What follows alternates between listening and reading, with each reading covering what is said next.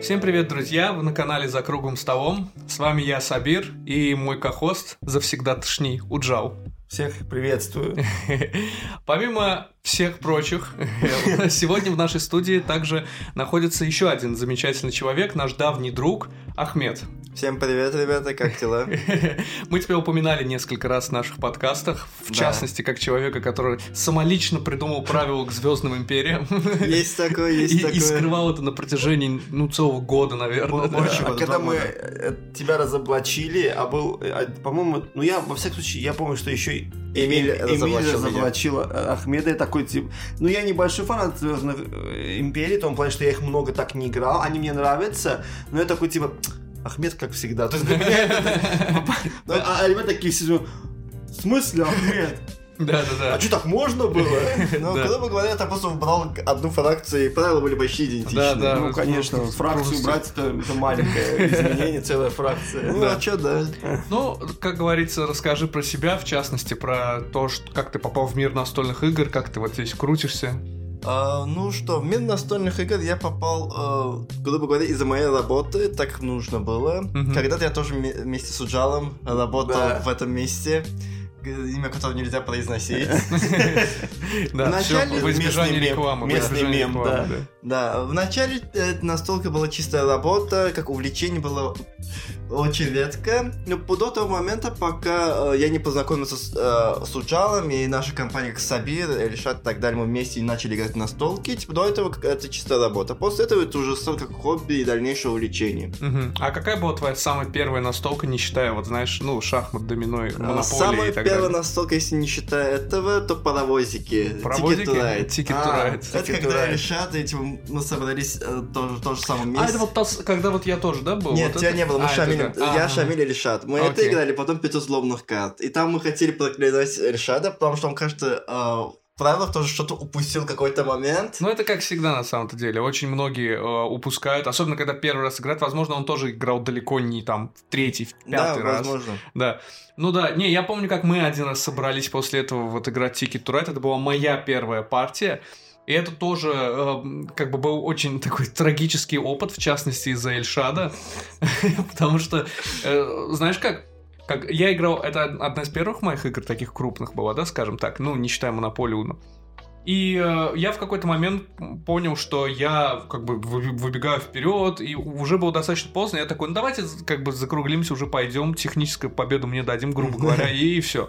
Он такой, нет, погоди, я выполнил это задание, и этот, и это, и это. И он выполнил столько заданий, он всю игру, помимо набирания паровозиков, еще набирал эти задания, а я страдал, я пытался хоть как-то выполнить свои задания, а он набрал много-много, и все выполнившимися оказались. Да, это было очень тяжело. Да, в этом плане, да, с ним лучше что-то новое не садиться. А как тебе «Игра престолов»? Я уверен, это была одна из первых твоих тоже игр. Пожалуйста, не бейте по-больному. Да, это был тоже один из больших первых моих настольных игр, когда я только-только сел за «Игру престолов». Вначале она мне нравилась, но до одной партии с одним человеком. Его имя можно произносить? Не знаю. Давай ты лучше расскажи про причину, а человек уже не будет иметь значения.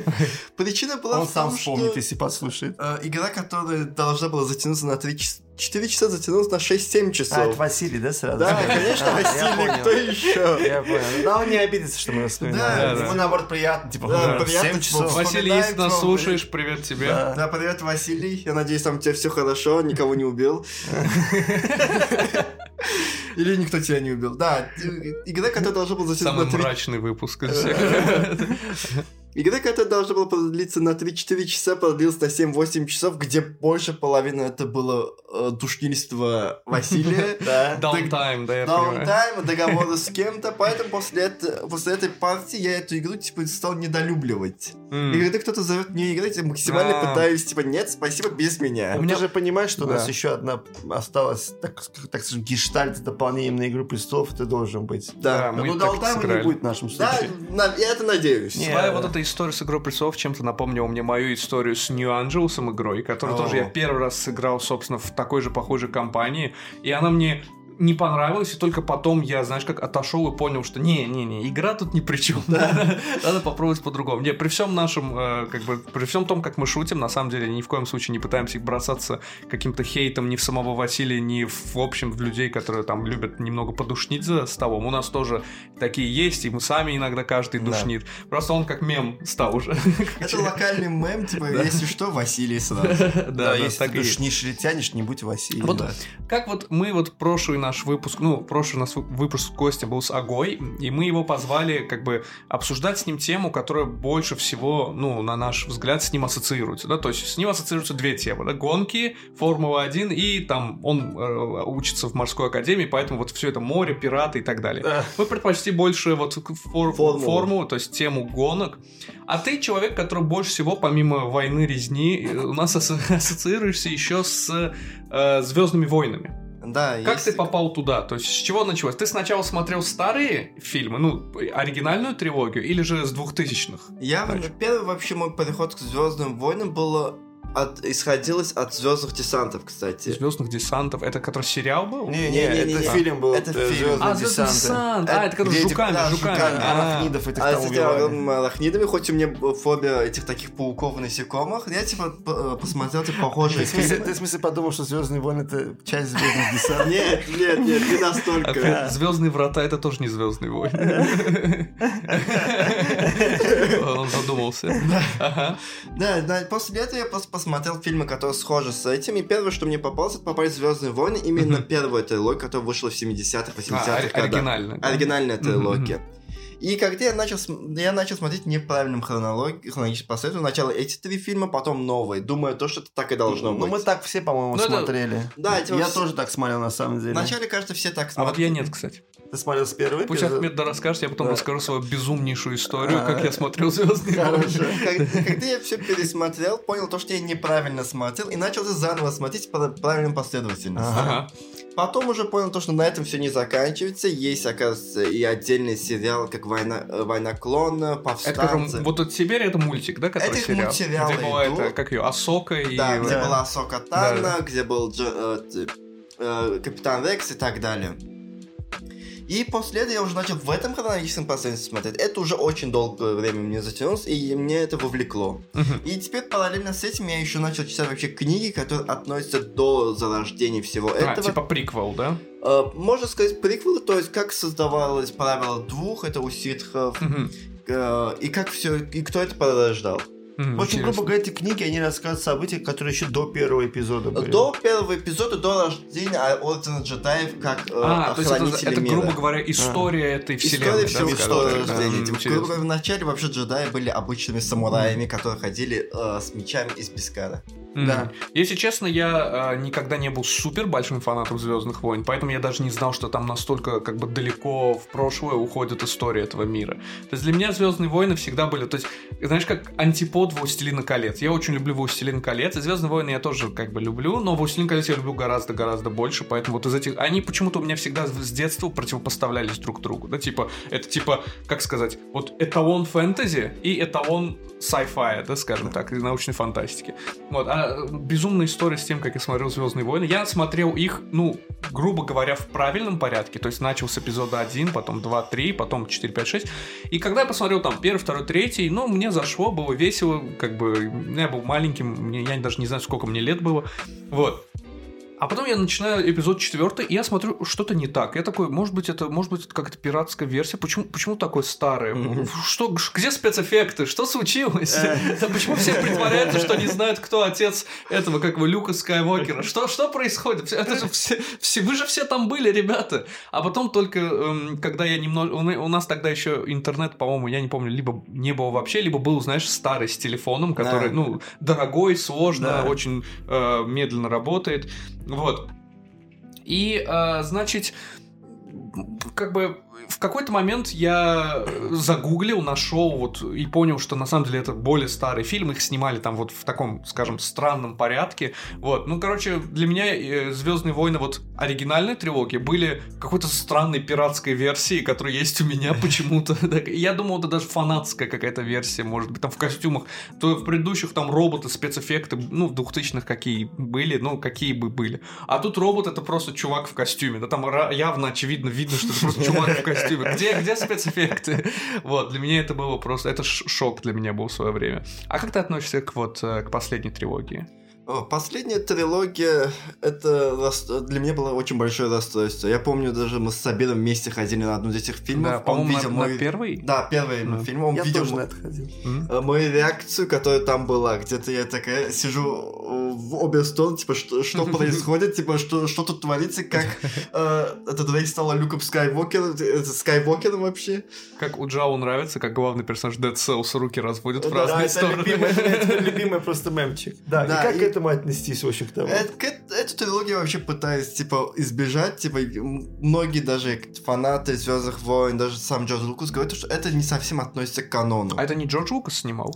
Это не снимал в соответствии с полным участием Лукасов. Типа, он, грубо говоря, присутствовал там, но его там не было. Грубо говоря, тот же самый истеричный Кайло Рен, который вообще никак не показал себя как нормальный злодей. Он просто был истеричный, который не понимал, куда идти, в сторону добра, в сторону зла, и все время там так-сяк прыгал туда-сюда. Самое смешное вообще было, как Рей с помощью силы переместила свой световой меч Кайло Рена, который вообще черт знает где находился. И даже по канону перемещение с помощью сил вообще нигде не было прописано, и ничего про это никогда не говорилось. Это вообще очень смешно было. И когда в конце, Рей и Палпатин встретились, и когда оказалось, что Рей внучка Палпатина, это вообще... Ну да. Что тут происходит, как это вообще произошло, да? И откуда у Палпатина такой огромный фронт этих винотаров из первой «Войн клонов»? Откуда они сохранились? Там вообще есть пару уникальных моментов. А моя самая любимая вот в этой новой трилогии, самая любимая орная сцена, которая объясняет всю суть «Звездных войн», последнюю трилогию, да, вот весь этот маразм. Это когда в третьей части...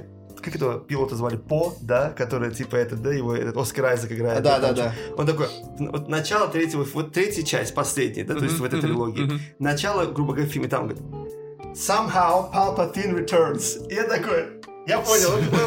То есть здесь даже сценарист написал, каким-то образом Палпатин вернулся. Это как МакГаффин, да, знаешь, типа, никто не объяснит как, но это да, это работает. Да, «Somehow Palpatine». И ты такой сидишь, смотришь, типа, знаешь, типа, вроде письма. Я когда на первую часть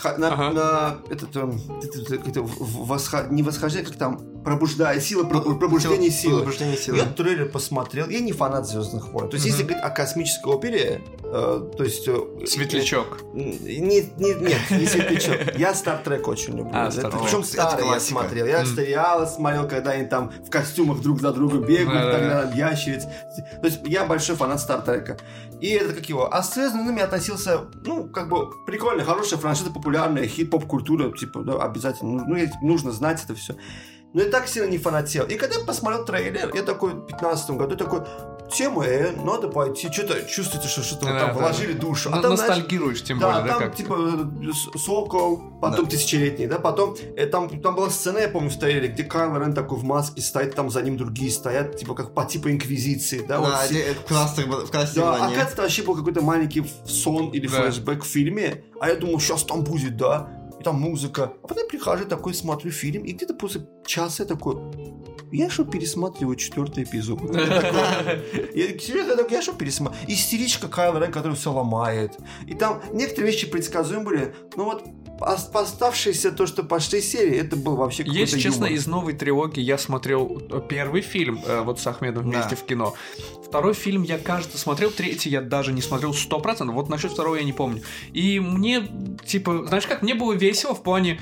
Вот спецэффекты, драки. Вот для меня, вот я небольшой фанат супергероев. Да? Ни для кого не секрет, что ни Marvel, ни DC, я практически ничего из этого не люблю. Вот. Но я ходил, конечно же, на Мстители и так далее. Я просто смотрел на вот взрывы, драки, спецэффекты, вот на это все. И то же самое для меня было новая трилогия Звездных войн. Если старая трилогия для меня это такое приключенческое, что-то эгегей, там, не знаю, какие-то драки, стрельба. Потом трилогия 2000-х это для меня, знаешь, политические игры, какие-то вот, знаешь, вот интриги и так далее. То эта трилогия, это для меня просто, знаешь, как жвачка для мозгов. То есть я устал от там, детективов, от какого-нибудь такого кино, и пришел, смотрю, там, как люди месяц друг друга прыгают, что-то такое творится. В этих фильмах даже нет такой основной последовательности какой-либо, да? Типа, Кайло Рен там убил Хана Соло, как отец, думая, что, окей, если он убьет его, он сможет объединиться с темной силой на все сто, но все равно не получилось это. А то думаешь, что Снук какой-то главный антагонист, да. А его потом выносят сразу. Его сразу выносят, а это, оказывается, просто клон-марионетка Палпатина, который несколько банок. Который somehow return. Но самое страшное и смешное то, что этот Снук, типа, он существующий персонаж, его даже на Камину клонировали по указаниям Палпатина. На что клонировали? Камина. Я не знаю, что это. Это каминянцы, откуда вышли клоуны. Я понял. Если присмотреться к новому сериалу это «Бракованная партия», там они пытаются это описать, как Палпатин выживает. Есть сериал «Бракованная партия» называется? Да, это про отряд 99-й отряд, где эти клоны как-то не соответствуют никаким стандартам. Кто-то слишком сильный, и у него характер все вышибать и крушить вокруг. Кто-то обычно следопыт, у него обаяние и чувствительность к силе имеется. А, ну буквально бракованная партия клонов. Да, это бракованная партия клонов. Обычные клоны какие? Они все послушные, все в одном слое, все на одно лицо. Они-то нет, у них у всех своя физиономия, все различные величины. Я чувствую себя настолько потерянным, я даже не знал, что по Звездным войнам есть... Понимаешь, да, я знал, что есть еще игры, настолки, аниме даже есть, кстати, Star Wars Visions называется, вот. Как бы, но я думал, что, ну вот, скажем, именно кинематографическая вселенная, ну вот тремя трилогиями, еще был этот Rogue One, я забыл, как он называется. Изгой 1, вот. И сериал, все, вот который... Война клонов. Я думал, на этом все кончается. А есть еще Мандалорец, есть еще про Оби-Вана, по-моему, недавно был сериал, да, что-то такое. Еще, оказывается, еще и бракованная партия. Да, их много, типа, бракованная партия, сказания о джедаях, где описывается, как граф Дуку приходит к темной стороне. Это тоже есть уже. Это есть, оно вышло. И история о Соке Китана, как она. Самое смешное, там еще появляется потом этот... Там в спин-оффе Хана Соло, там в сцене после этот прав, еще Дарт Мол там еще появляется, который вроде бы выжил. В общем... Дарт Мол это который? Дарт Мол это который красный с шипами на голове. У которого двухсторонний лазерный меч. Кстати, говоря о вот световых мечах, мне что нравится очень в... Звездных войнах, во всей этой франшизе, Ахмед знает, это я обожаю Инквизицию. И нигде ее еще клево не раскрывали. Ну, правда, в сериале вот их хорошо показали очень. Но вот я все жду и жду, когда же в кино вот прям будет Инквизиция, против которой ты борешься. Это же такая вот космическая Инквизиция. Плюс-минус что-то было в Кеноби. Плюс-минус. В Кеноби вот там, было хотя это... там тоже как-то вот там истеричка одна была. Почему там, откуда, почему принцип вводить Кайло Рен истеричка, там еще другая, обиженные какие-то подростки как будто клянусь. Ну вот, кстати, в игре одной Jedi Fallen, вот я ее играл. Вот там Инквизиция классная была. Jedi Order? Jedi Order, да. Fallen Order. Star Wars Fallen Order. Нет, Jedi Order. Что-то там, короче, пацаном рыжим. Он, короче, там джедай. Да. Один из последних джедаев, который вышел, который трудится в каких-то каменоломнях, и у него есть чувствительность к силе. И он все это время не проявлял его до того момента, пока его друг не свалился с скалы, и он с помощью силы его не спас. Да. А потом Инквизиция. Да, и потом Инквизиция это прочуяла, и она пришла. Если вас интересует космическая Инквизиция Уджау, мы с Ахмедом вам в любой момент можем поведать про Вархаммер. Да, это я с руками, с ногами. Я специально ничего пока про Вархаммер. Я только про Инквизицию разговариваю, и такой смотрю на Сабира и Ахмеда, и такой, сейчас там у них в глазах уже Вархаммер горит. Да, кто-то скажет, кто-то скажет. Вообще компьютерных игр по Звездным войнам тоже очень много. Да, вот есть известный относительно Battlefront, это который шутер, да? Да, это Battlefront, это как, можно сказать, Counter-Strike, тоже команда на команду. Просто в мире, там Дарт Вейдером даже можно играть, что-то такое. Там такое задротство, реально. А даже ты только вот создаешься на карте, тебе сразу пуля в лоб. Ну, это как, если честно, во многих таких играх, то есть даже в том же вот Counter-Strike, где угодно. Вот недавно у меня ребята знакомые, они как бы скачали, сыграли в Мортхау. Мортхау — это игра там про рыцарей, грубо говоря, мессивова. И, в смысле, они говорят, невозможно играть. Я знаю, зашли, через 5 минут товарищ тоже не скачал и говорит, что я не могу не играть, невозможно. Да, там... И то он еще из всех, вот, кто сам эту пулю в лоб отправляет. Да. А вообще, знаешь, какие еще по «Звездным войнам», вот, на удивление, возможно, а может быть, это для всех очевидно, и это я так удивился в свое время, когда узнал, какая игра или серия игр по «Звездным войнам» компьютерных очень-очень популярна и считается чуть ли не лучшей игрой по «Звездным войнам». По моему мнению, больше мне нравится Commandos игра. Она схожа чем-то с Left 4 Dead. Тоже 4 человека, тоже вы играете как команда. А кто на вас нападает, если не секрет? Вы дроиды. Это, грубо говоря, «Война клонов» тоже. Вы выходите из камина, вы выполняете определенные миссии республики. Дальше вы выходите из камина, я про Гарри Поттера почему-то думаю. Да, вы выходите просто из капсулы. Из капсулы. Вы рождаетесь, вы, грубо говоря, проходите все этапы рождения, битвы, эти испытания различные, потом вас отправляют, грубо говоря, на горячие точки. Понял. Где вы там выживаете. Знаешь, какая самая коммерчески успешная и фанатами признана вот самая лучшая игра по «Звездным войнам»? Лего «Звездные войны». Я не понимаю, почему. Мне вообще никогда Лего, вот ни фильмы Лего, ни игры Лего никогда не притягивали. Я любил Лего в детстве, всегда играл, собирал, у меня были разные наборы. Но вот, играть в компьютерную игру или смотреть фильм Лего Муви вот, до меня не доходит. Я тоже пытался начать, потому что даже эта франшиза, она пошла даже где-то с 80-х годов, уже на приставках Nintendo они были, эти Лего. «Звездные войны», типа эпизод 1, эпизод 2, эпизод 3. Mm-hmm. Я пытался начать одно время в них играть, я понимаю, что я не могу играть из-за этих квадратиков, потому что все квадратное. Ты идешь вроде, да, ты должен идти бить там, но из-за того, что все непонятные формы, все острые, и поэтому не завлекает. Ты любишь графоний. Да, я люблю графоний. Из этих серий старых игр по «Звездным войнам» мне больше всего понравился этот эпизод 3. Оно выходило тоже на Nintendo. Оно там прикольное, грубо говоря, ты подоходишь тот же фильм просто во время видеоигры. И самое прикольное, когда в конце ты сражаешься с Оби-Ваном. Подожди, ты играешь там за Скайуокера? Там ты можешь играть и за Скайуокера, и за Оби-Вана. А в этой финальной битве? В финальной битве ты там уже выбираешь. Подожди, если ты играешь за Скайуокера? Если ты вначале играешь за Скайуокера, ты идешь по линии Скайуокера, доходишь до Скайуокера. Если ты играешь по Оби-Вану, там же другая ветка идет, которая в конце тоже доходит до этой же... миссии. И вот перейду к самому основному и важному вопросу. Вот мы такую сделали очень, я думаю, достаточно обширную водную часть по «Звездным войнам», да. Вот мне вот очень интересно. Я знаю многие игры в сеттинге «Звездных войн» настольные, но не столько, сколько ты, и не так информативно, наверное, как ты. Вот хотелось бы, чтобы ты немножко рассказал не о том, что расскажи мне и нам, Ахмед, обо всех играх «Звездных войн». Нет. Вот, ключевых. Самых, допустим, популярных, интересных, любопытных, необычных, может, мало о чем, о которых, точнее, знали. Вот хотелось бы, честно говоря, уже узнать. А то меня с момента, как мы тебя пригласили в наш подкаст, я уже все жду, что интересно, что Ахмед расскажет. Давай уже начнем. Пока. В «Звездных войнах», как на удивление, оказалось достаточно много игр, которые выходили даже уже с 70-х годов, когда вышла первая серия со «Звездой смерти». Там была эта неканоничная игра «Спасись от звезды смерти». Это как бородилка была, ты кидаешь кубы и убегаешь от звезды смерти. Понял, просто бородилка. Просто обычная бородилка, где когда куда-то попадаешься, ты с кем-то типа сражаешься, тоже кидая кубы. Если выходит больше определенного значения, а ты его побеждаешь и идешь дальше. А он отбрасывается назад, наверное. Он типа умирает. Из серии ты сражился с каким-то этим штурмовиком и что в этом роде.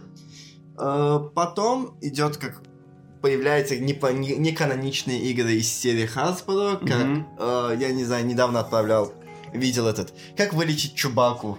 Как вылечить Чубакку? Там операция над Чубаккой. Игра «Операция» есть настольная, знаешь, которая вот надо... это супер классическая, там на магнитах как-то сделано, надо ведь человека... Вот так же Чубакка.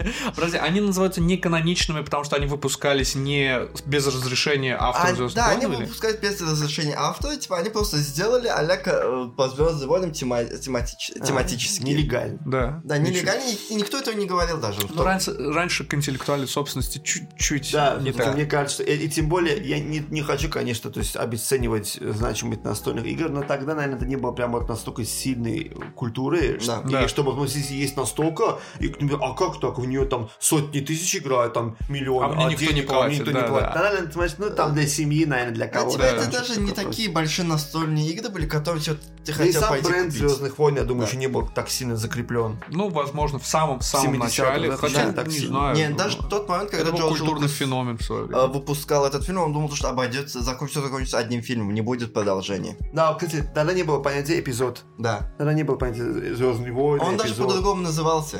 Это как, знаешь, я, извини, Ахмед, я одну небольшую киношную вправку сделаю. Не вправку, а историю. Ремарку. Да, ремарку. Это, значит, когда Стивен Спилберг очень хорошо дружил с Лукасом.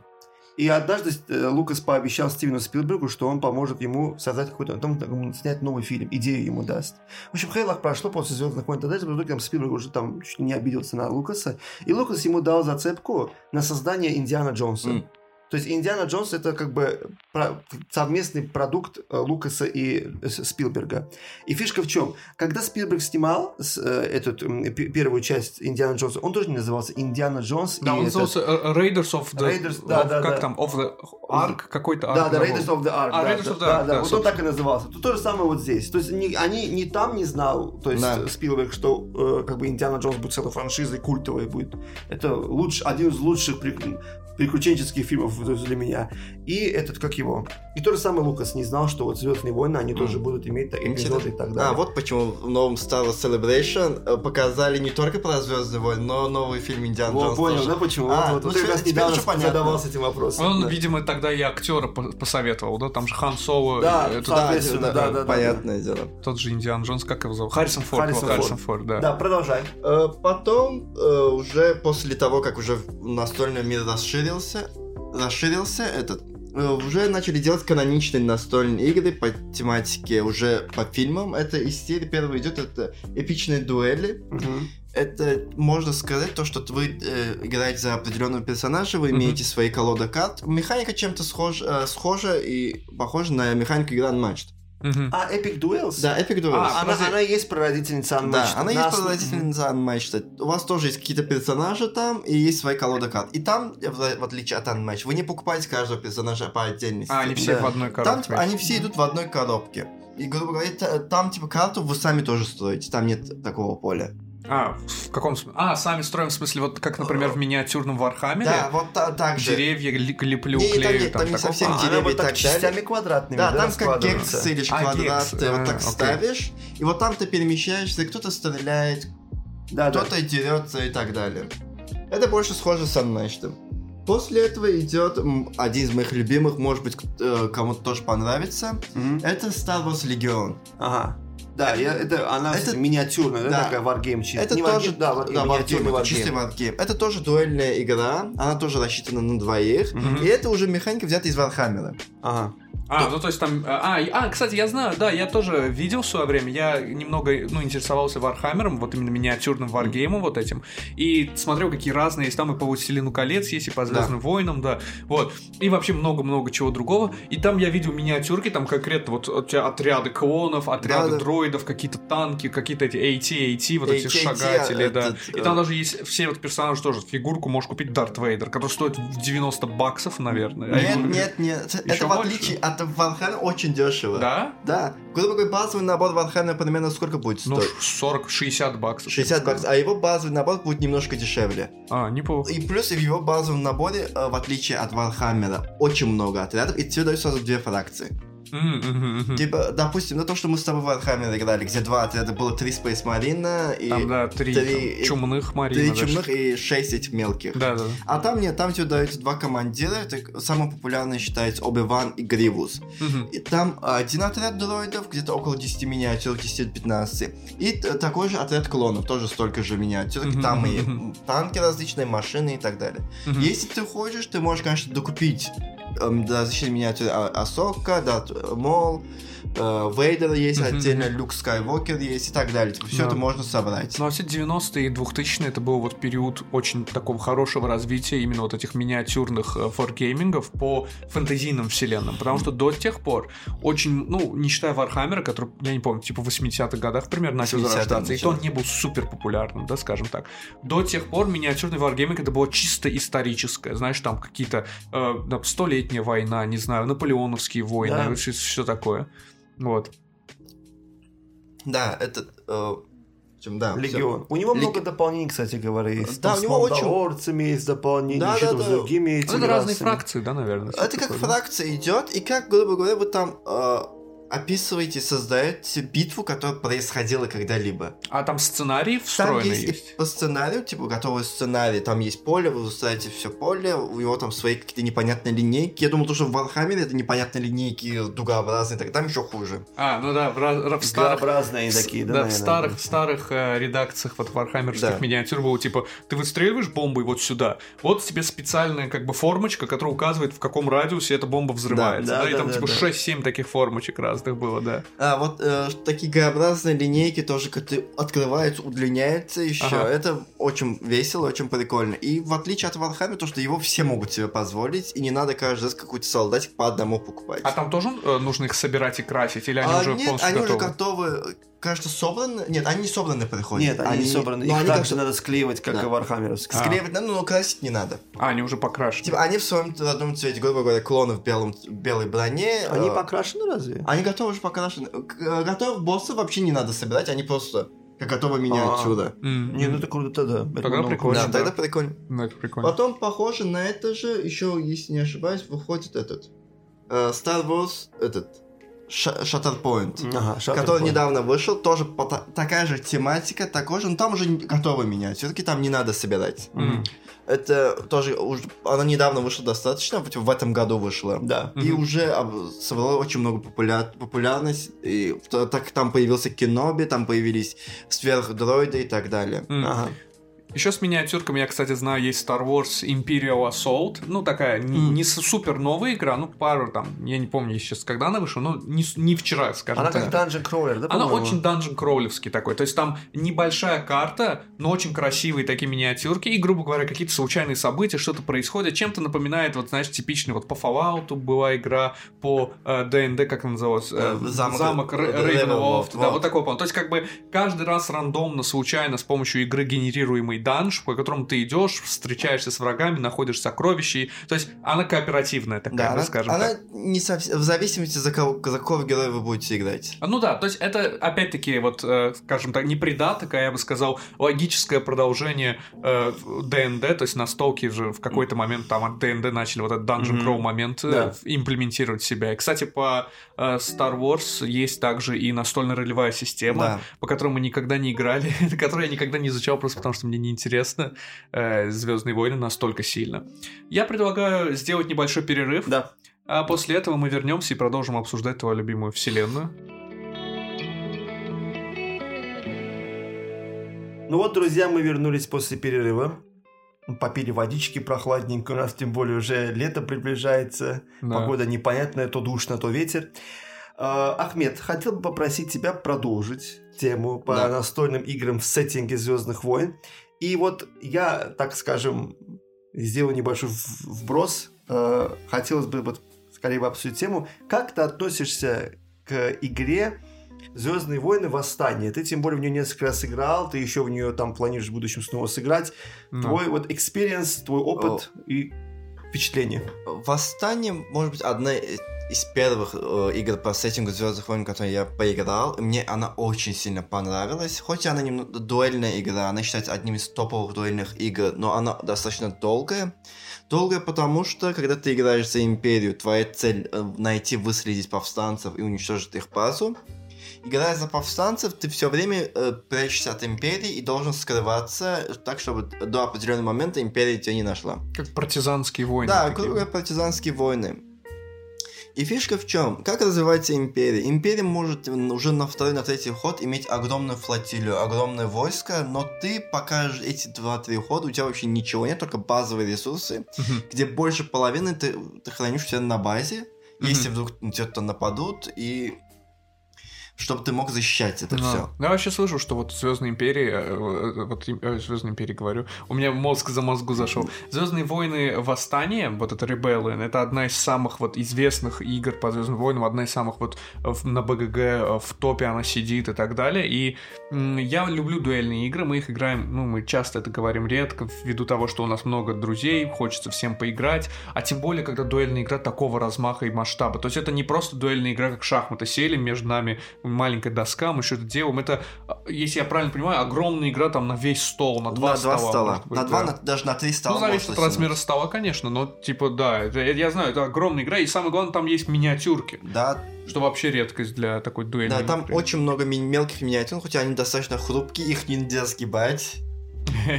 Моя больная тема. Да, это Уджала больная тема. Там очень прикольно, мы играли с нашим общим знакомым товарищем Салемом, и каждый раз... Привет, Клубу 42. Да, привет, да. Клубу 42. Он, кстати, тоже большой фанат Звездных войн. Да, он один из фанатов. И благодаря ему я сыграл в эту игру. Да, фишка в чем? 2 раза, пока мы играли, я играл и за Империю, и за сторону повстанцев. Я думал то, что за повстанцев играть сложно, потому что Империя может тебя за миг вычислить и сразу сделать с помощью Звезды смерти, уничтожить, дестроить планет и все. Но я думал, типа, так, он так меня сможет второй раз вырыть, но нет, не получилось, потому что я успел, типа, все время сбегать оттуда, пока он меня находит. То есть империя, грубо говоря, давайте скажем так, она более сильная, обладает широким там арсеналом, ресурсами и так далее, но повстанцев еще надо найти. Да, по факту повстанцев надо найти. Грубо говоря, каждый раз... Пушки-мышки такие. Да, ну, какой-то догонялки. Каждый раз, когда ты захватываешь какую-то планету, ты делаешь проверку, есть ли там повстанцы или нет. Если там повстанцы, открываете его флот... И там уже происходит битва. И уже повстанцев сбегать оттуда шанс очень маленький. Чтобы им оттуда сбежать, они должны выжить в этой битве. А мне вот интересно, а как реализована механика того, что вот, например, ты находишься на этой планете, но как бы, то есть, чтобы ты не читерил, да, что я на той, я на той. Ты же должен как-то закрепить. Да, там есть карточки планет, которые это есть. Где ты находишь, эта карточка всегда у тебя на планшете стоит. И когда Империя, допустим, находит эту планету, ты открываешь, говоришь, что я тут. Чем напоминает ярость Дракулы? Да, ярость, можно сказать, это взят механики схожи. И если, допустим, Империя, то заходит с многочисленным войском, у тебя идет огромная битва, как и на суше, так и на планете, так и в космосе. Но если нет, типа, Империя туда зашла, типа, одним, грубо говоря, пехотинцем и одним каким-то, что, этим звездолетом, то все, если у тебя есть шанс, ты можешь сразу оттуда их уничтожить на миг и уже сбежать с этой планеты на другую. Когда ты сбегаешь, ты уже берешь стопу карт, которые не захвачены Империей, и оттуда выбираешь одну карту, ставишь туда. Сам выбираешь или сам выбираешь? Нет, ты оттуда сверху берешь определенное количество карт, оттуда выбираешь. Понял. Выбираешь, кладешь себе, и Империи опять приходится гулять по этим планетам и искать тебя. Поэтому это немножко в этом плане для Империи сложно. А за кого тебе интересно играть? За Империю или вот на практике, или за повстанцев? Мне и за Империи, и за повстанцев за обе стороны интересно играть, потому что если играть за Империю правильно, то уже до конца игры у тебя может быть сразу 2 звезды смерти. Если, играя за повстанцев, ты не должен дать первой звезде смерти, чтобы он настёк тебя, ты сразу должен его уничтожить. А вторую звезду смерти, когда они строят, ты уже до его постройки должен уничтожить, чтобы тебе уже было легче как повстанцам играть. Грубо говоря, когда много звезд смерти там на стороне Империи, то повстанцам становится очень тяжело. Да, почему? Потому что, грубо говоря, они могут с 2 сторон тебя уже сжимать в один сектор, откуда они уже смогут тебя легко вычислить. Ну, то есть, скажем так, Империи нужно развиться, а повстанцам нужно им это просто не давать делать. Да. Повстанцы, грубо говоря, они все время как партизаны приходят, уничтожают что-то, уходит. А я слышал, что у «Звездных войн» и «Восстания», несмотря на то, что это дуэлька, есть режим 2 на 2. Есть такой режим, но она никому не нравится, и это очень отвратительный режим, потому что там есть один адмирал, один генерал. Генерал, как мы понимаем, то, что он командует сухопутными войсками, то есть пехотинцами, различными шагоходами и так далее. адмирал космическими войсками. Угу. Если, грубо говоря, у тебя на планете есть и пехота, и космические, корабли, оба игрока могут там что-то делать. Типа, mm-hmm. Грубо говоря, адмирал может переместить пехоту на другую соседнюю планету, высадить там, mm-hmm. и там, если есть что-то, произойдет битва. Ага. Но если там ничего нет, допустим, все космические корабли в различных секторах, и все пехотинцы тоже в различных секторах, грубо говоря, будут играть только адмиралы. А, он должен пригнать корабль к войскам генерала, чтобы и оттуда там что-то... взять их. И в зависимости от кораблей, не все корабли могут все перемещать. А когда вот ты играешь один, ну, я так понимаю, ты, грубо говоря, и адмирал, и генерал, и тебе больше контроля над ситуацией. Да, у тебя больше, во-первых, ты больше контролируешь ситуацию, ты можешь сам пригнать, сам взять и сам куда хочешь. А можно ли сказать, что в таком случае вот этот, ну, скажем, такой кооперативный, командный режим 2 на 2, он больше вот, ну, требует кооператива какого-то вот, ну, вот этого момента? То есть, может быть, тебе не понравилось играть, потому что не мог договориться со своим сокомандником? Даже никак договориться. Генерал просто скучно сидеть. Честно говоря, мы с Ахмедом играли в «Войну кольца» 2 на 2. Ага. И мы с ним были в одной команде. Мы были на стороне добра. Угу. Мне не очень понравилось. Почему? Потому что мне отведено было определенное войско, и ему определенное войско. Угу. То есть он там, я был, допустим, за армию людей, и там, допустим, гномов, а он был за эльфов, и там еще за кого-то, так, к примеру. Угу. И проблема в том, что... Одна из основных проблем не в том, что мы не сможем договориться, решить и так далее. Мы колоду, общую колоду, делили. В каком плане делили? 2 карты он, 2 карты я, потом 2 карты. И какие карты вышли ему, они могли быть важнее мне. Да, мы можем меняться, но опять-таки... Ну, если вы обговариваетесь, вы же должны, наверное, вслух как бы что-то говорить. Да, но теперь эта карта ему важна, и мне важна, к примеру. Или же, допустим... Он пропускает даже игры механические, даже если это еще как-то можно закрыть глаза, по даунтайму, а это игра Wargame, допустим, да, вот именно «Война кольца». И потом играет, и я сижу, а что мне делать? То есть, и ты думаешь, что это транслируется? Все-таки комфортнее, когда ты один контролируешь целым фракцией, допустим, стороной добра. И ты видишь все поле, ты знаешь, что ты контролируешь, что ты сделаешь, у тебя маневренности больше. Здесь так почти, я думаю, плюс-минус такая же картина. Тут не совсем такая же, потому что для пехоты там отдельная колода карт отделена, для воздушной битвы отдельная колода карт отделена. Поэтому тут немножко так. Ну просто, опять-таки, да, вот ты говоришь, пока вот у меня войска на этой планете. Ты, адмирал, тебе почему-то в голову взбрело полететь туда, и все. Ну, грубо говоря, ты на меня наплевал, а я сижу, свой ход пропускаю, просто потому что ничего делать не могу без твоих кораблей. Так, и большинство битв происходит воздушными кораблями. Космическими кораблями, извиняюсь. И сухопутные на планете битвы происходят очень редко, потому что мало когда кто-то всаживается в планету. Максимум хоть одним солдатом высаживается, чтобы грубо контролировать. Разведку, может быть, сделать. Да, разведка немножко там по-другому работает. Okay. Ты там что-то другое отправляешь, где ты своего командира отправляешь, где он делает разведку. Потому что там есть понятие командиров тоже. Там вначале есть битва командиров, потом битва наземная, и потом уже в конце космическая битва. Понятно. Теперь такой момент. Есть вот относительно недавно, в прошлом году вышла игра, она называется, значит, она у тебя есть, ты ее приобретал, это как бы основано на механике пандемии, «Звездные войны», «Война клонов». «Война клонов». Да, она типа очень классная игра, несмотря на то, что это тематика пандемии, она очень хорошая, я считаю, кооперативная игра, хоть я не такой фанат больше таких кооперативных игр, но они мне очень нравятся.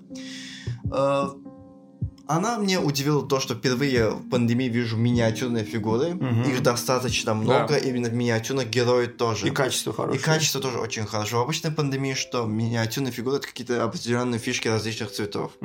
Во всех пандемиях, кажется, так. Да. Но там нет, там именно то, что играя за героев, то тот же самый, те же самые злодеи, те же самые основные герои. Йода, Энакин, Асока. Там они все детализированно построены, как красивые, качественные миниатюрные фигуры, которые нужно именно красить.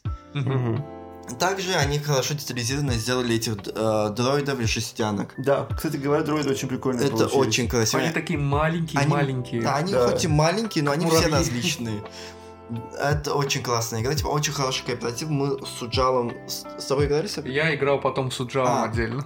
Мы с Суджалом еле-еле тогда выиграли. Она такая сложная. Нет, мы наоборот. Мы выиграли Мола нормально, но мы проиграли Грибуса. Для слушателя объясню. Там, грубо говоря, в начале, перед тем, как мы садимся за игру, так же, как в оригинальной пандемии, выбирается уровень сложности, от которого только зависит количество карт эпидемия, которые замешиваются в общую колоду. Тут это работает немного по-другому. Тут уровень сложности — это босс, которого мы должны победить. Самый легкий Дарт Мол, Гривус, генерал Гривус, да? Генерал Гривус, он, грубо говоря, средненький. Дуку и Дуку, или кто там? Там идет Асаш Вендерес, это тоже средний персонаж по сложности босс. И самое сложное — это Дуку, потому что когда приходит Дуку, и сразу приходит и Гривус, и Асаш Вендерес, которые типа тоже нужно вовремя выбрать. Да. И, то есть это боссы, которых мы... Вся цель, вот если оригинальной пандемии в том, чтобы, ну, найти лекарство, вылечить мир в том или ином виде. Тут вся цель наша — это как бы, ну, выполнять задания, то есть прилетать на разные планеты, где-то битва, где-то там какая-то разведка, разыгрывать нужно специально, как бы, специальный набор карт. То есть если в оригинальной пандемии там по цветам, типа, нужно 5 красных карт, чтобы найти, как бы, лекарство от красной болезни, да, грубо говоря. Тут нужны разные комбинации атаки, защиты, маневры, вот таких разных карт, чтобы выполнять миссии. И выполнив определенное число миссий, на карте где-то появляется босс. Вот опять-таки, да, один из, ну, названных ранее. Например, Гривус. И вот теперь нужно пойти и победить уже его. И это очень-очень сложно. И причем, то есть, вот в самой пандемии тоже присутствует вот этот момент, знаешь, как внезапного поражения. Вроде все идет, да. Нельзя сказать, что супер хорошо, но нормально. Пока справляемся, вроде кризиса на горизонте нет. Но он появляется, это как, знаешь, скоростной поезд, да, как он называется, шинкансен японский, который 300 км в час едет или сколько. Да, да, то есть он, вроде бы ничего нету, на горизонте потом появилась точка, и через секунду эта точка уже рядом с собой. Да, в смысле, как бы, вот то же самое. Но здесь, мне кажется, это чувствуется гораздо-гораздо серьезнее. Если вот обычную пандемию я даже после первой своей самой давно сыгранной игры, я понял, как бы, знаешь, как я ухватился вот и понял, да, вот надо делать так, и тогда больше шансов на победу. Тут это как-то вот сложно. В Древнем Риме, пандемия Древний Рим, который мне тоже очень нравится, я думаю, даже больше, чем «Звездные войны». Несмотря на то, что некоторые механики вот пандемии «Звездных войн» мне понравились больше, «Древний Рим» все-таки меня как-то больше и даже сеттингом привлекает, да. Там тоже не настолько чувствуется вот этот момент внезапного поражения ни с того ни с сего. Там, знаешь, как всегда есть, как и, собственно, в истории Древнего Рима есть, там, типа, издалека уже видно, куда все это идет, да, что потихонечку мы там... А тут все хорошо вроде бы, убиваем дроидов, летаем от планеты к планете, и тут бам-бум-бум-бум-бум-бум-бум, все.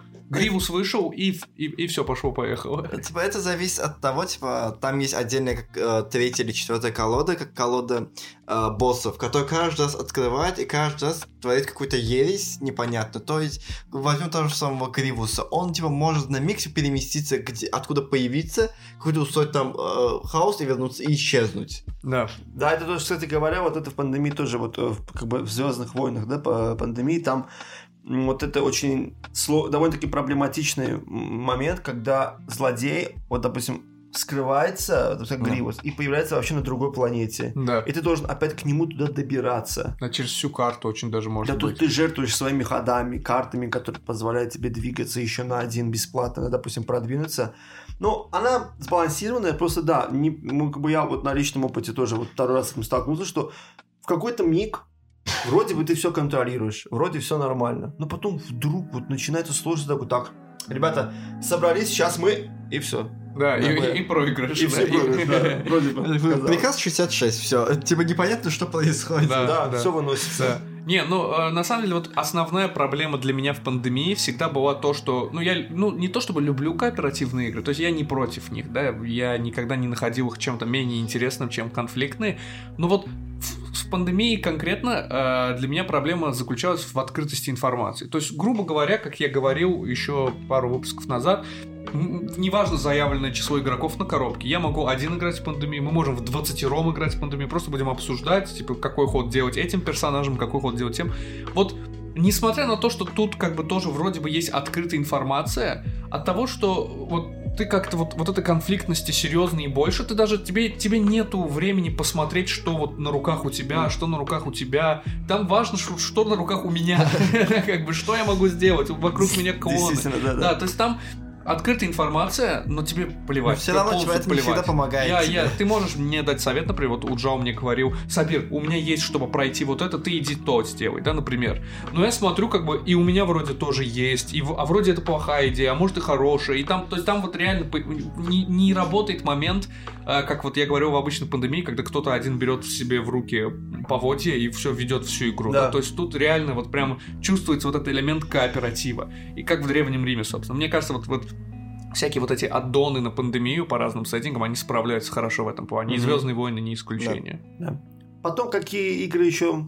Потом, если уже мы начали играть игры, которые созданы по тематике «Звездных войн», я хочу перейти к Bang, который тоже недавно, относительно недавно выходил. 2 года будет, да, вышло? Ну, наверное. Я в него, кстати, так не сыграл. Да, я тоже, хоть эта игра моя, я тоже в нее даже ни разу не играл. Серьезно? Да, если мне подарили эту игру, я даже не играл еще. Мне очень нравится, что на карте мимо там нарисован клон. Штурмовик. Я не играл штурмовик. Есть разница, да? Есть разница. Клоны хотя бы попадали. Я пробудил весь фэндом «Звездных войн». Они придут и бьют меня. Я знаю, где ты живешь. Да.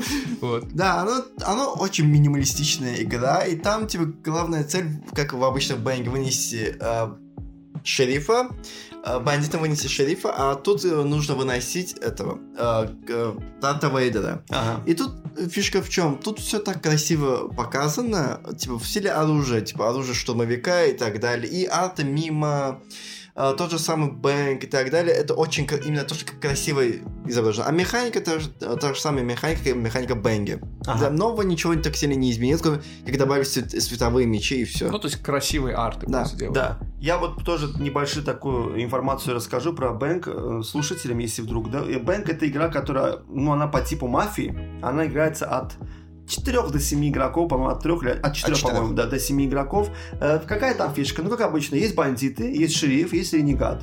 Цель бандитов, то есть... Есть еще помощники шерифа. Есть еще помощники шерифа, да. То есть у всех игроков карты закрыты на начало игры, кроме игрока, которому вышла карта шерифа. Он ее открывает, то есть он публично заявляет, всем известно, что он шериф.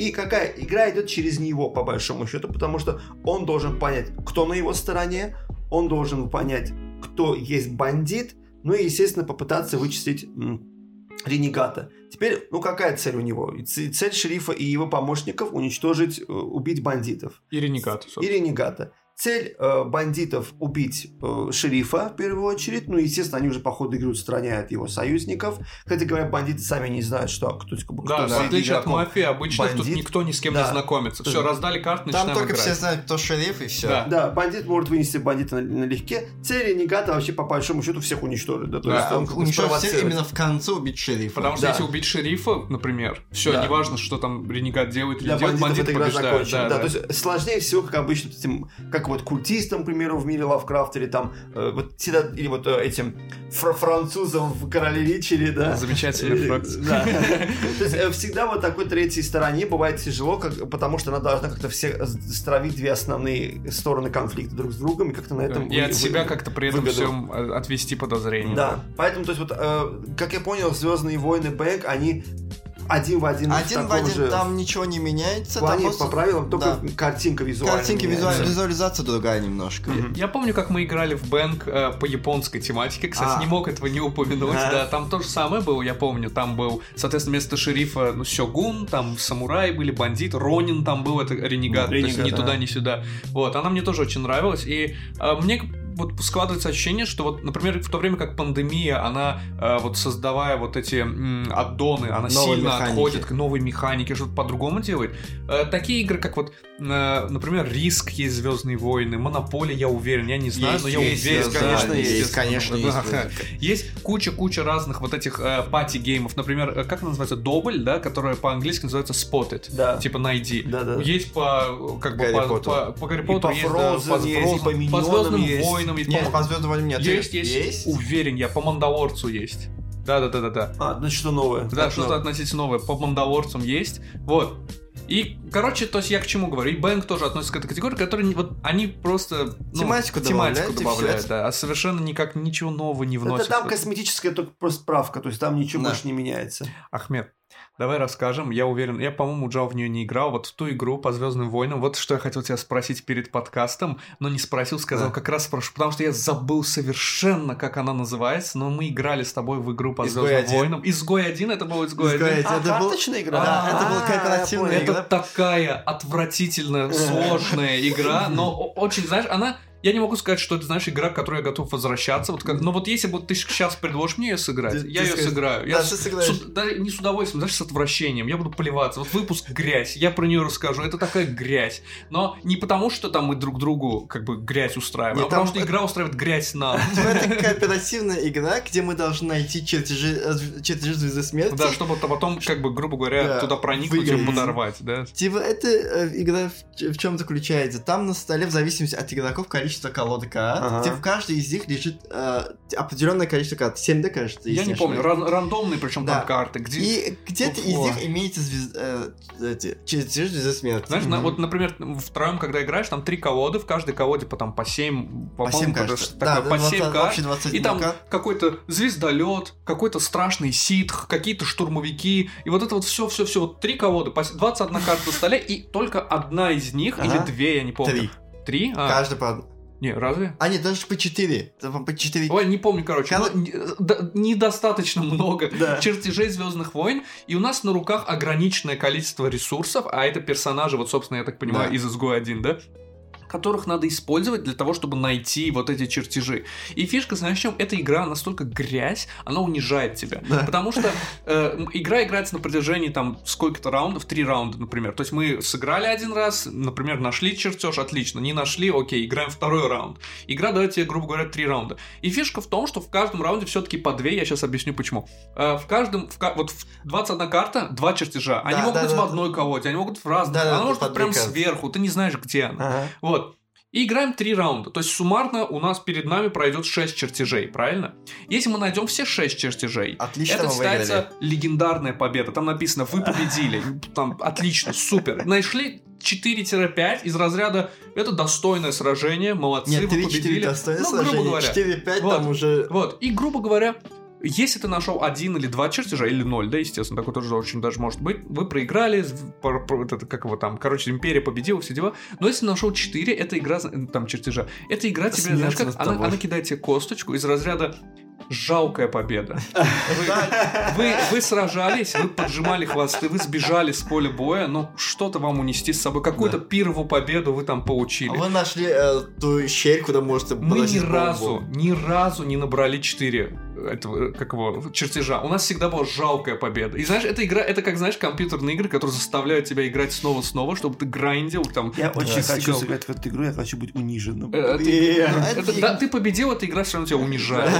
Типа, фишка этой игры в чем заключается? В том, что она была выпущена, когда вышел сам фильм «Изгой-1», и в определенном количестве. Сейчас эта игра даже не есть на продаже, она или это нет. Как вот вместе с... Мы в прошлый раз упоминали про, если я не ошибаюсь, Мэд Макса, мы говорили пару недель назад, что вместе с фильмом выходит одновременно и настольная игра, и с «Дюной», собственно, то же самое было. Я нашел повод приплести «Дюну». Я нашел его. С «Дюной» до сих пор все много чего выходит. Вот. И как бы одновременно с фильмом вышла игра, которая, то есть там арты с персонажами. И вот в «Изгой-1» там тоже персонажи, которых я ни одного не помню по имени, но мы им всем кликухи какие-то придумали. Принеси как-нибудь, мы у нее сыграем обязательно. Да, принеси нас. Да, это отвратительнейшая грязная игра. Вот. Потом уже хотел перейти к карточным играм по «Звездным войнам», которые тоже достаточно... Не так много... но они тоже имеются. Прародителем их считается этот. Как оказалось, что оно у меня каким-то чудом есть дома, этот Star Wars Deckbuilding Cards. Deckbuilding Game, по-моему. Они даже, можно сказать, что в этом году переиздали ее, тоже выпустили как... Это как МТГ? Да, как МТГ. Но фишка в чем? Там в старой версии нужно было докупать бустеры. А, ну то есть коллекционная она была. Да, в новой версии там типа готовые колоды, это больше похоже чем-то на Звездную империю. А, то есть все карточки уже в коробке, то есть... Да, там уже ничего не надо делать. Также это имеется и Destiny, который именно вот там именно бустеры, ты покупаешь каких-то персонажей, как МТГ, уже собираешь свои колоды, также дерешься с другим игроком. Эти, я не знаю, может быть, мое личное мнение, как-то мне больше избегают, но А последнее, декбилдинг карт, я хочу себе приобрести, потому что он схож со Звездной Империей. Наверное, там тоже я придумаю свои правила.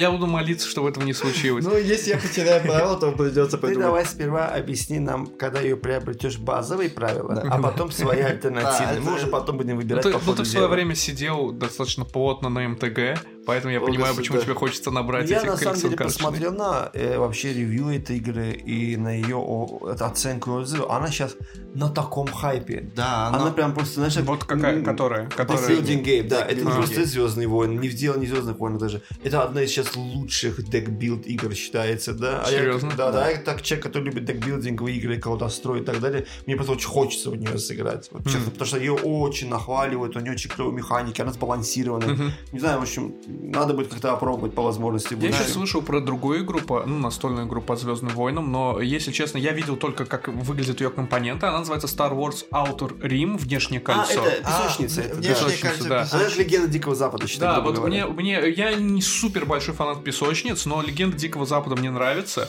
Вот. И я подумал, она просто очень прикольно выглядит. Мне нравится ее карта, которая это буквально как бы кольцо, это такое большое. Это, да, то есть, да, посередине свободное пространство. Это буквально как бы по. Ты в нее тоже играл? Да, я в нее тоже играл. Расскажи. Я, знаешь, как я говорю, ты мне так сбоку говоришь, я в нее тоже играл, я продолжаю, а потом у меня так звуки, как старый интернет. Я такой, что? C3PO. Это прикольная игрушка, где ты играешь за... Где ты играешь за охотников за наживой, где твоя цель просто выполнять миссии, набирая очки. Она немножко долгая, то есть она долго разгоняется, очень долго. Ну, в какой-то момент ты выполняешь какие-то миссии, зарабатываешь больше очков, ты так можешь прорваться. А если не секрет, ты ее играл в онлайне или с Салимом? С Салимом я так и знал, что с Салимом все почти все. Да, он принес, это вторая игра, которую он принес. Я думал, что она будет такая себе, потому что отзывы в начале, когда я читал, они были относительно средние или же ниже среднего, потому что все жалуются, что она слишком много времени занимает, то, что она на двоих неинтересна, на четверых такое себе, типа идеально играть на три человека. Мы играли с Салимом на троих, было достаточно весело, я бы не сказал, что скучно. Да, много времени занимает, и, как обычно, песочная, она более однотипная. Она, сука, она человек.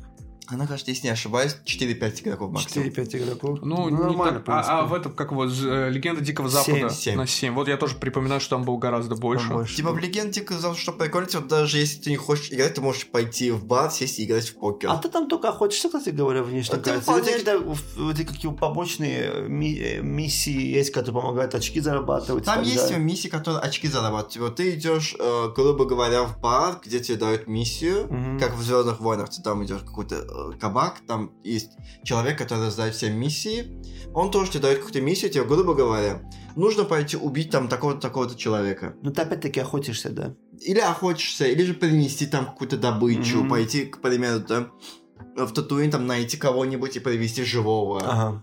Типа там в основном только охота идет. А как охота происходит там? Там ты идешь, твоя цель для начала вычислить, где этот человек в последний раз был. Ты идешь в эту планету, если он там, ты идешь слежка и, грубо говоря, а-ля битва с его охранником есть, или же битва с ним, чтобы убить. А как битва проходит, на кубах или? Если не изменять мне память, то, кажется, на кубах. На кубах.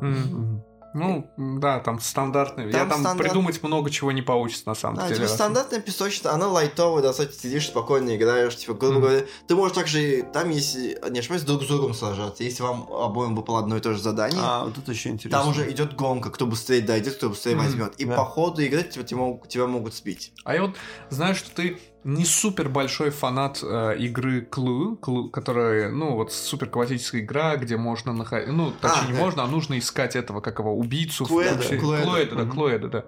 Вот. Но она, на самом деле, подожди, она разве не называется Clue, а Clue, вот это до, это уже какое-то дополнение. Да? Clue, интересно. Да. Окей. Ну, сука, как я знаю, на английском это тоже вместе пишется Clue, да. О, окей. Я почему-то думал, что она Clue. Ладно, неважно, в любом случае. Ты знал, что есть ее вариация по Звездным войнам? И более того, знаешь, какая у нее карта? Вот, ну, как бы, ну, не поместье, в данном случае какой-то космической базы, она 3D-шная. Она вот реально вот так вот собирается, и там есть второй этаж, там, ну, возможно, третий этаж, не знаю, и типа ты как бы между комнатами перемещаешься, перед тобой такой небольшой макет, 3D-макет, ну, в форме космической базы, и там тоже миниатюрки, между прочим, персонажей разных. Это совершенно ненужная инвестиция в эту игру. Я знал, что такая игра существует, но я не знал, что она, типа, именно вот такого масштаба. Не-не-не, она не супер большая в плане вот этот сам макет, но он достаточно крупный. Сейчас техноманьяк поможет нам найти. Я тебе покажу, ты удивишься. Типа, для меня это как-то странно выглядит. Вот, посмотри. Выглядит прикольно, чем-то похоже на, когда ты гуляешь внутри Звезды смерти. Да-да-да, реально очень прикольно на самом деле. Я тоже не супер большой фанат вот этой игры, несмотря на то, что она, ну, классическая, старая. Очень часто бывает, что кто-то предлагает сыграть, ну, в оригинальную версию, да. Не хочется в такую... Это опять-таки, знаешь, как вот пандемия, если честно. Я в свое время, вот когда садился играть в пандемию Звездные войны, я имею в виду, конечно, я садился с, как бы... ожиданием того, что, ну, я сыграю в пандемию с красивыми звездновойновскими картинками, да, в итоге я сыграл в полноценную, настоящую такую игру, которая, ну, пандемия, механики какие-то есть, но, грубо говоря, если убрать оттуда слово пандемия, ну, не то чтобы никто не поймет, а скорее скажут, ну, эта игра сильно вдохновлялась пандемией, да, видно. Даже... Там не говорится то, что она, типа, именно пандемия Звездные войны. Там она говорит то, что именно вдохновлялась. Пандемия там... Они пошли на шаг вперед меня. Да, они пандемия, как в обычных, типа, пандемия падения времени. Там не пишут огромными буквами, типа, пандемик, и внизу что-то. А это, как бы, от создателей тех же, или... Да, написано, типа, основано на игре пандемии. Это то же самое издательство, просто они... Все-таки я согласен с ними. Это не полноценная пандемия, там очень много чего они действительно... Да, ну, то есть, она реально вдохновлена просто. Там пандемия, если ты обращал внимание, написано где-то сбоку миниатюрным шрифтом, типа пандемик. Ну это, наверное, для тех, кто, вот знаешь, как играл пандемию, ему понравилось. А пандемия — это же один из таких гейтвейных игр, а при этом этот человек еще и фанат Звездных войн. Когда я уже сделал предзаказ игры, я решил просто почитать правила, посмотреть содержание коробки, от которой я был в удивлении. В том, что там очень красивые миниатюрки и так далее. И когда я начал читать правила, и уже дошел до конца, и я там увидел то, что отсылку, то, что это игра от создателя пандемии, я так удивился, ничего себе. Маленький такой дисклеймер. Да, это маленький, типа, относительно мелким шрифтом написано, и даже в коробке, только потом, когда я получил коробку, посмотрел сбоку, где написано количество игроков, там было относительно мелкий логотип пандемик. Ну понятно. Ну понятно, то есть, как бы, это достаточно известная игра, достаточно, ну, не сказать, что распространенная механика, но, скажем, легко легко усваиваемая механика, и по которой можно легко создать игры различных жанров. Ну, ты мне скажи, а помимо вот всех игр, которые вот мы вот в основном знаем, и вот тех, которые ты говорил, 60-е, до 70-е были, 80-е, есть еще какие-то игры, которые, ну вот, есть, но мы о них как бы не наслышаны. Но они на ВГГ, допустим, у них хорошие рейтинги, в принципе, мы, так скажем, все озвучили. Нет, есть одна игра, которую мы не озвучили, хоть я так даже много не проинформировал, она относительно очень старая игра, это X-Wing, если не ошибаюсь. Есть такая, X-Wing. Там с миниатюрками космических кораблей. Да, там именно миниатюрки космолетов, космических кораблей, звездолетов различных, где твоя цель истребить и захватить Звезду смерти. Это настольная игра. Это именно настольная игра с миниатюрной, и она занимает очень большое место. Типа, мы говорили то, что большое место занимает восстание на два стола, оно займет еще больше места. Да. Там нет полноценные карты, там тоже в основном все строится с помощью этих звездолетов. Там определяется определенная квадратура, откуда все в один центр вливается, и с помощью линейки опять как меняется и так далее. Знаешь, вот есть вот миниатюрный Вархаммер, многим известный, но на самом деле по вселенной Вархаммер много таких миниатюрных игр. Да, есть Некромунда, есть там, ну, Вархаммер Фэнтези есть там Аэронавтика, где самолетики, Титаникус, где титаны, но есть еще достаточно известная Battlefleet Gothic Армада. Это по миру Вархаммера, но сражаются между собой там не пехотинцы, танки и монстры, а космические корабли летают. И это, я думаю, точно так же, как Легион, это чем-то похоже на это. Да, X-Wing чем-то похоже на вот то, о чем я сейчас говорю. Да. Ну, как бы, время, оно скоротечно. Да. К большому сожалению, мы могли бы поговорить еще много, особенно учитывая то, что про «Звездные войны» я вообще особо не шарю. Вообще можно бесконечно говорить. Да, это такой огромный контент. Огромный, да. Тем более теперь, когда он принадлежит Диснею, они там из каждой дырки «Звездные войны» выглядывают. Самое главное, чтобы они там... что-то не напортачили. Как всегда. Да. Но вот есть один важный вопрос, Ахмед. Мы обсудили много разных игр, много разных механик, ну, задействованных в играх по Звездным войнам. Но вот на данный момент так сказать, чего, не то чтобы чего тебе не хватает, а вот, ну, если бы ты хотел, чтобы по «Звездным войнам» выпустили игру, такую, какой еще никогда не было. То есть я уверен, что вот евро звездные игры я никогда не слышал, но евро к звездным играм не очень хорошо подойдет. Звездным войнам. Или может быть. Я что говорю? Звездные игры. О, господи. К «Звездным войнам», да. Может быть, ты со мной не согласен. Может, ты считаешь, как раз для евро отлично этот вселенная. Я бы, да, не согласен. Что бы ты хотел? Можно было бы сделать евро по «Звездным войнам». Это из серии тоже. Там кто-то играет за персонажа. Грубо говоря, это... Кто больше ресурсов, типа сбор ресурсов, развитие чего-то, вот такого плана. Ну, набор победных очков, как всегда. Я думаю, хорошая мысль, знаешь, что была бы, если бы, допустим, империя пала, и ты снова отстраиваешь новую республику, вот. И вот здесь уже экономическая евро. Начинает напоминать это Лиссабон, которая типа землетрясение в Лиссабоне, мы его отстраиваем. Евро что-то надо отстраивать. Вот такого плана евро было бы, я бы хотел поиграть, было бы интересно, если бы оно хорошо продетализировано, продумано и так далее. А так, типа, по «Звездным войнам», что было, я бы хотел, именно было бы... Наверное, какой-то более карточный, именно хороший, большой декбилдинг игры. Ты не веришь вот в нынешний популярный... Нет, она дуэльная. А, ты бы хотел... И на 4-5 игроков. Ну, как «Дюна Империи». Ну это там замах, это колдовство. Да, вот второй раз напоминаю Дюну в этом. Вот такого колдовства. Дюна, потому что решает. Вот такой колдострой я хотел бы поиграть. Там вот очень интересно. Такой колдострой, евро, возможно, с чем-то, карты какой-то. Я надеюсь, нас когда-нибудь с Сабиром пригласят на премьеру закрытой второй Дюны. Типа, не столько они говорите. Да, как люди, которые распространяют ее. По крайней мере, знаешь, как вот на закрытую премьеру в Азербайджане, в Баку. Мне кажется, больше, чем мы с тобой про Дюну. Я надеюсь, что сделаю. Вообще, на самом деле, журналистов и некоторых таких приглашают на закрытые премьеры. Я так один раз попал, меня пригласили на этот, закрытая премьера была 1917 военного фильма про Первую мировую войну. Да, я тогда пошел, там, типа, антураж, да, отсюда, знаешь, ты как будто по этим... Ну, они плюс-минус создали атмосферу, как будто ты вот по этим ходишь. Как это называется? Окопом, да. Прикольно было, да, то есть, опять-таки, было интересно, типа, ощущение сложилось, что ну, туда... Мы пойдем на премьеру, закрытую премьеру «Звездных Дюны», и нам придется ходить этим песчаным шагом. Ну, на самом деле, хорошая идея, Ахмед. То есть, я бы, честно говоря, тоже хотел бы глянуть на вот эту смесь евро и вот колдостроя в сеттинге «Звездных войн». Это, я думаю, там это такой огромный контент, там любой сюжет придумай и просто правильно внедри это. И там слишком много чего имеется, куда можно зацепиться. Да, добро, прикольно. Ну, в таком случае, лишний раз хотелось бы поблагодарить тебя, что ты присоединился. Да, поблагодарить наших зрителей, поблагодарить нашего техноманьяка. И встретимся с вами... Нет, он маньяк. Увидимся с вами через неделю. Все, пока.